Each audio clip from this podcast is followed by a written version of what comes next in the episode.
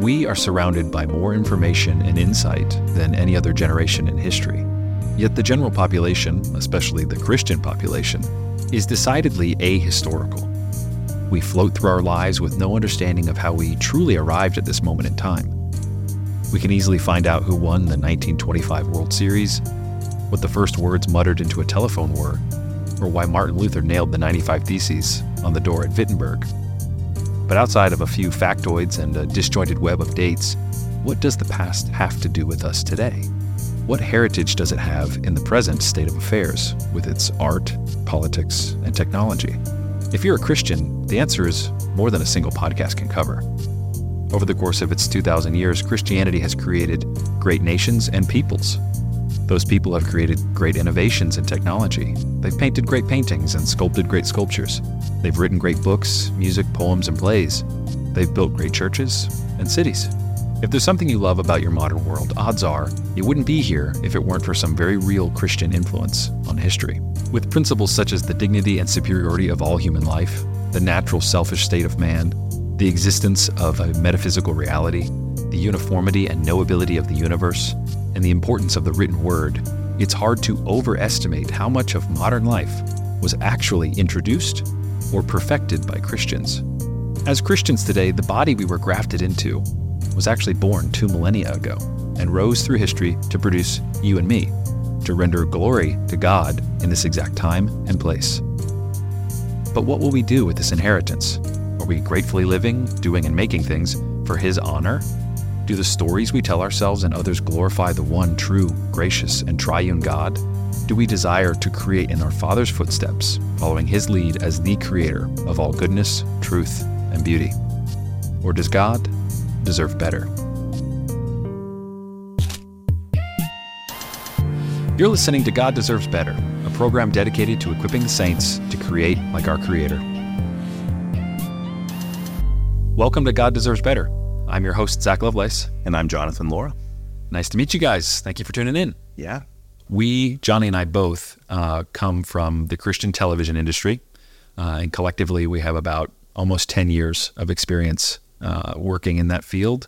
And then also have other creative projects outside of that uh, specific ministry. And so, yeah, we're filmmakers and we love Jesus. Amen in our experience, uh, professional experience working in the Christian television industry, we have come across this thesis basically several times that what we're making, God deserves better. Mm-hmm.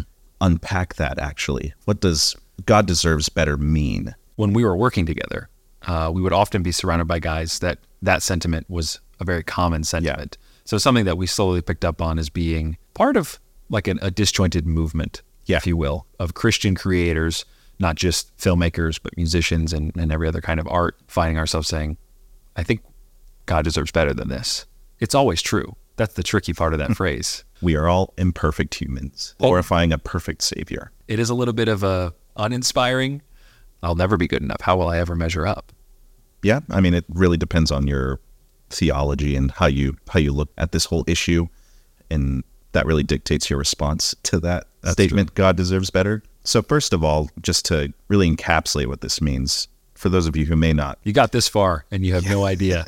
for those of you uh, who have gotten this far and may have no idea what God we're talking about, we are talking about the God of the Bible. Yep, the Christian God. Yes, the the triune Christian God, uh, as seen in the sixty six books of the Bible. The one true God deserves better. Yeah, and and that that deserves portion of that I think is intimately wrapped up in the relationship between creator and creature. We owe God everything because he's given us life, which is kind of hard to grasp for modern people. Uh, I think we're just in an age that's kind of defined by ingratitude. Uh, that's kind of what the opening monologue is all about is that what are we going to do with all of this? Yeah. Can we actually render God an amount of gratitude? The answer obviously is no. We can't actually justify ourselves before God. But in terms of the works that he has saved us for, I think through Christ and through the Spirit, totally. You look at Exodus when God was having different craftspeople make the tabernacle and even the temple later on uh, with David, they made a real thing and it pleased God. Obviously, we don't have a direct pipeline yeah. to God in terms of I'm hearing exact, you know, this film needs to be 99 minutes long and six frames. 16 by 9 ratio. Would God like four by three? 4 by 3. God likes four by three. Oh, okay. Yeah, yeah. Come on, 30 man. frames. yeah, yeah, 30 frames per second. Yeah, the the deserves aspect of God deserves is something that I think exclusively in the Christian, like you said, your theology is kind of borne out in there that the Christian God who came and lived a perfect life and freed me from having to perform my way to heaven. Yes. Christ already did that. So my films, my works of art, they don't uh, contribute to that. It's just the fruit of my gratitude. Yeah. I would say the goal is threefold. We're basically trying to call up our fellow saints, our fellow Christian brothers, to make better films, not just on the theological side, but on the technical side as well. Yeah. And we're taking this from a very humble stance that Zach and I have not arrived. No, no, we are with you in the trench. Yes. and God deserves better than Johnny and I. Uh, that first and foremost applies to both of us in this film is a language, Yes. and if you barely know Spanish or barely know Russian, you're not going to be as proficient in communicating. If you're choosing to communicate that way, can you speak fluent cinema? As a film watcher as well, like you can dissect film much better Yes. if you understand like it is the marriage of a ton of arts. So you have the drama of theater, the performance of theater, you have a little bit of the choreography of dance, um, obviously for musicals and stuff like that, but even blocking in a scene, music, paintings, photography, that's composition, that's color, how light plays in a scene, and editing. Editing is the thing that's actually just almost exclusively film. yeah. Um, obviously, television as well. The arranging of images to produce a certain emotional reaction. Yeah. That's actually ties into a quote I have from Sergei Eisenstein.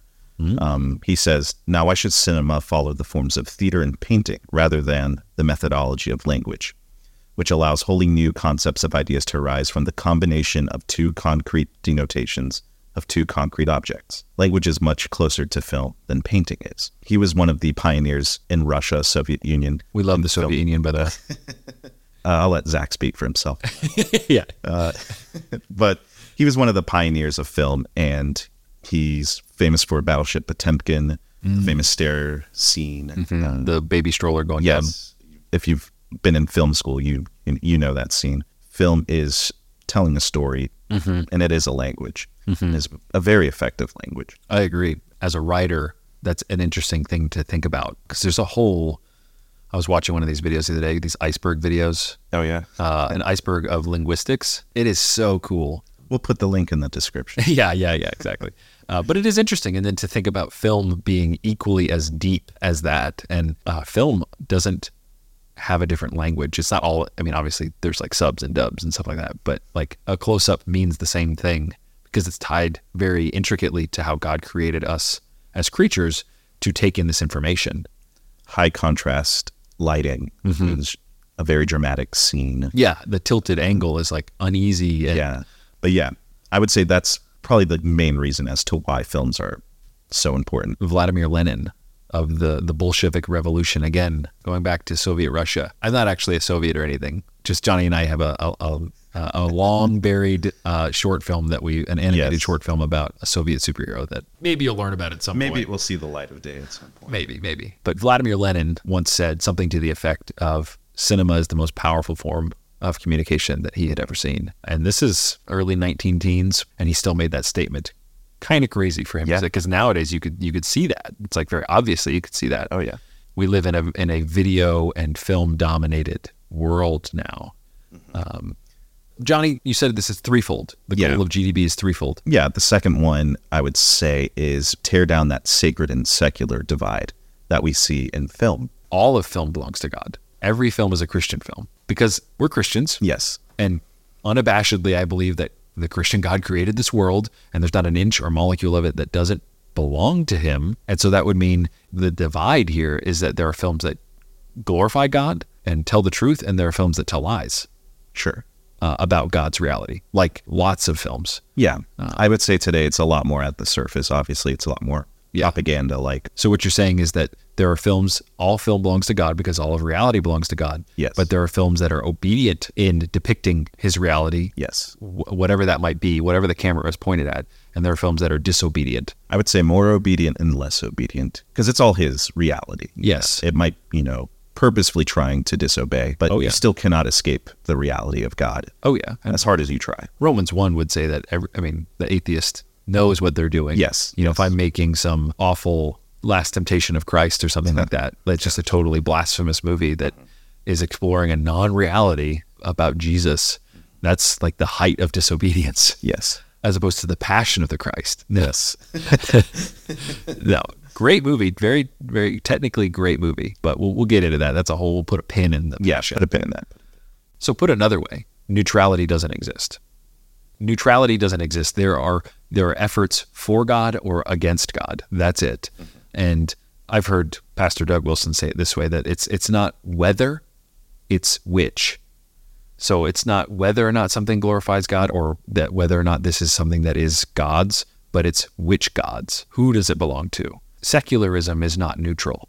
It is always espousing, and this is something that's like super easy to see nowadays. Sure. Easier than ever, especially with the kind of subgenre of YouTube conservative critics, uh, like picking on Disney movies uh, as a career, basically.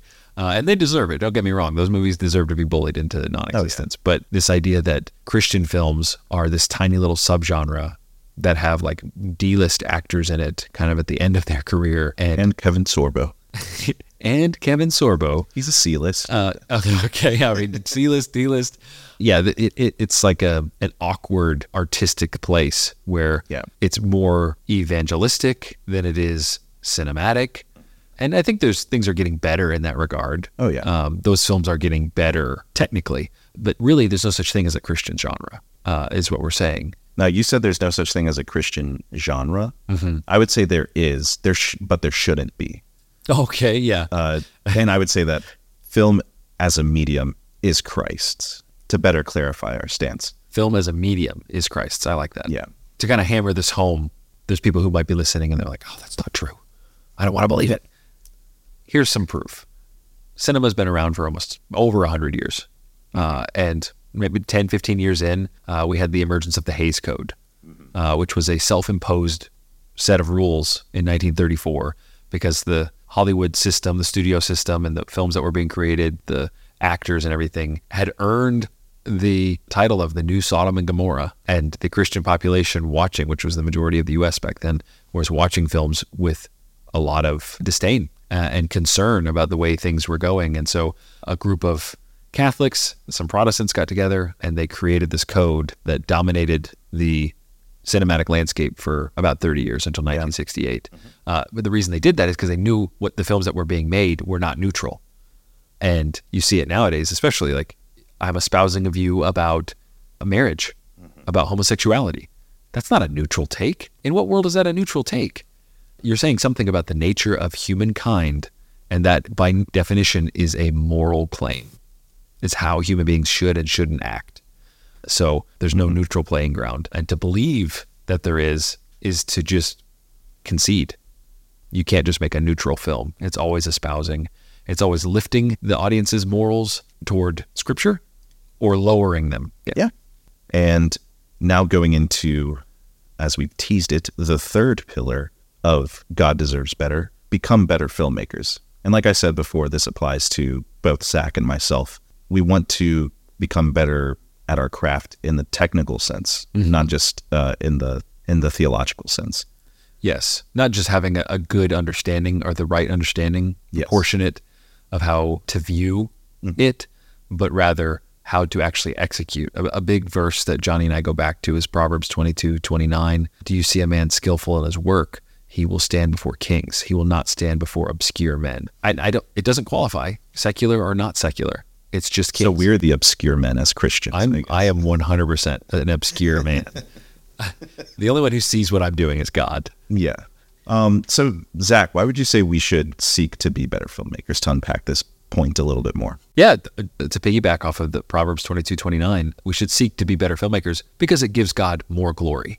And it communicates something about his world and his reality. I mean, even just saying that God owns all these things is true. We shouldn't live by lies.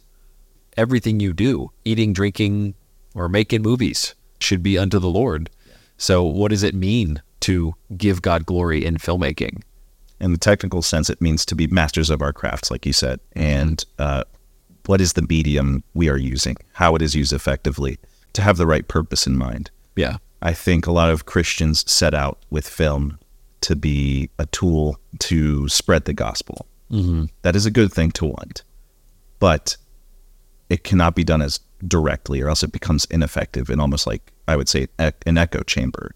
Oh yeah, um, they're literally preaching to the choir. Yes, yes. People who consume these films are Christians, and I would say they're primarily, from my own like understanding and, and just seeing people watch them and talk about them, it's primarily a Christian wife whose husband doesn't go to church, but at least I'll get him to watch this movie. So they all have that kind of hallmarky feel. Cheesy, Lifetime, yeah. lifetime, high on emotion, schmaltzy, Yeah. you know, kitschy. Oh yeah. He's gonna get saved at the end. Don't worry. Dude, I'd love to see one made in total, total cheese. Like everything is the exact same, but then the guy doesn't get saved at the end. he just walks away. That's good. Anyway, Um, but yeah, like even to the history of art, Christians have mastered their craft. You know, there's paintings, books. Everything what we said that rolls into filmmaking. Yeah. We've been masters previously, and we have this little hiccup in history. Uh, I'm in the middle of reading this book called The World Beyond Your Head by Matthew Crawford, and he talks a lot about that idea. The transfer of knowledge from one generation to another is, is extremely hard, and it's not as simple as we think it is in terms of education. Th- There's so much more to I that. mean, this generation has access to the world on in their pocket, and I would say we are not as bright as previous generations. That's a very kind way to put it. yeah, uh, we are not as bright. We are better equipped nowadays. This goes back to our third pillar to make films as Christians, not plugged into the Hollywood system. Cameras used to be as big as a room. Like literally, Edison's camera was the size of a shed. Uh, and nowadays we've gotten to it, it's in our pocket. And I get that gets overplayed a little bit. Like going back to Campus Movie Fest, the better cameras, they, they will technically make a better film. But if you have an amazing story, mm-hmm. it doesn't matter what you're shooting on. you still need to have better techniques. I would argue as well on top Yeah. of the story. The technique, as I was saying, the, the cinematic language. If you're good with Yes. cinematic language, even with your iPhone, knowing what limitation, okay, my iPhone has one focal length. What can I do here? Try not to stretch people's understanding of what they're watching. If I'm going to make a film with just my iPhone, Yeah. then make a film about someone FaceTiming, like two people FaceTiming, Or found footage film. or a found footage film. Exactly. Like we've seen so much, and so we're we're so hyper aware of cinematic language nowadays. We it, we cannot fumble it. Mm-hmm. Like we have to be absolute masters. And even There's no excuse. there's really no excuse because there are so many YouTube channels that will teach you what to do. There are master classes. There are schools you can go to. There are books you can crack open, and the patient man wins. You know, you don't need to rush things. You can gather as much knowledge as you can, and I think, unfortunately, I do think you have to be a jack of all trades. The the film structure out in Hollywood is like, Starting off, you do. yeah, you, you got to wear multiple hats. Yeah, and you'll work your way up to a more specialized area as you grow. Also, what's great about film is that you get to taste so many different things. Oh, yeah. You may realize I like costuming. Yeah. Like out of everything, or production design or something. Um, or I found out I liked animation halfway through my career. yeah, that's true. That's very true, and that's something that you still continue to do. Yeah. Uh, and professionally are are getting where we're working a small agency. You're still getting animation work. Yeah. And like you said, you're starting to specialize over time. Yeah. So the three pillars to kind of recap, the point of GDB is to cover these three big pillars. One is equip the saints for cinema, that you need to learn and master the cinematic language as a viewer and creator. And then pillar number two, the sacred secular divide. It doesn't exist. Stop acting like it exists. Film belongs to Christ. Yes. And then finally, to become better filmmakers, the, the final pillars to become better on a technical level, uh, as well as theological level, that these things should be held in proportion. I should be a master of my craft, and I, will, I won't stand before obscure men. I won't just be making videos for my mom. I, An obscure woman. yeah, yeah.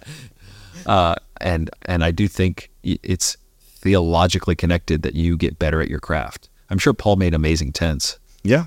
I think craft is kind of like the, the vessel for glorifying Christ. and it's inescapable. Like as we said before, like uh, I could be creating Nike shoes, Yes. Uh, There's a lot more at stake with certain jobs, clearly. but it, it we would be better if we treated it like that as well. Uh, that And there is a lot at stake with film. There It is. It sculpts American society. and it sculpts people's imaginations. But so yeah, those are our three pillars. And while you're listening to God Deserves Better, we want these conversations between Johnny and I and guests that we're going to have.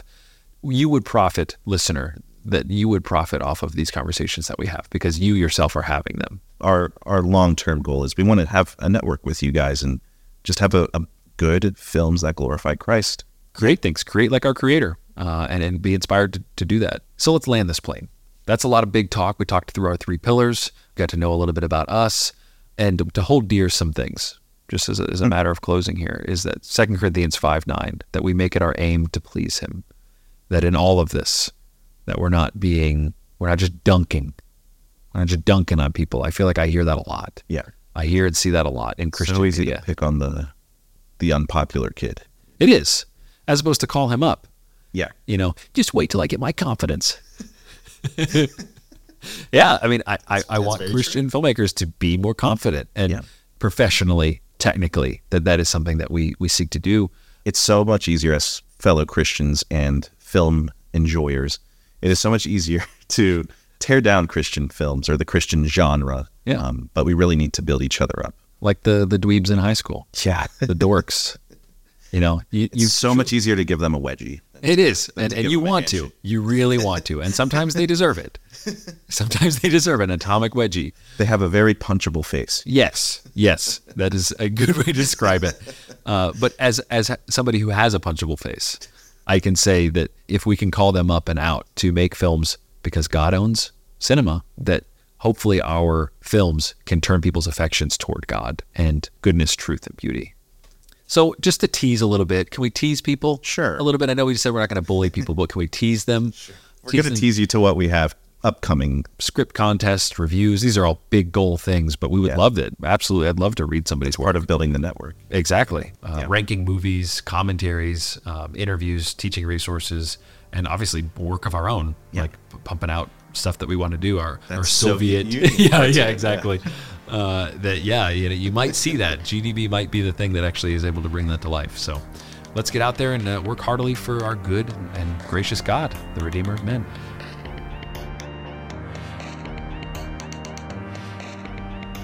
Thank you for listening to God Deserves Better, a production of Pemmican Studios.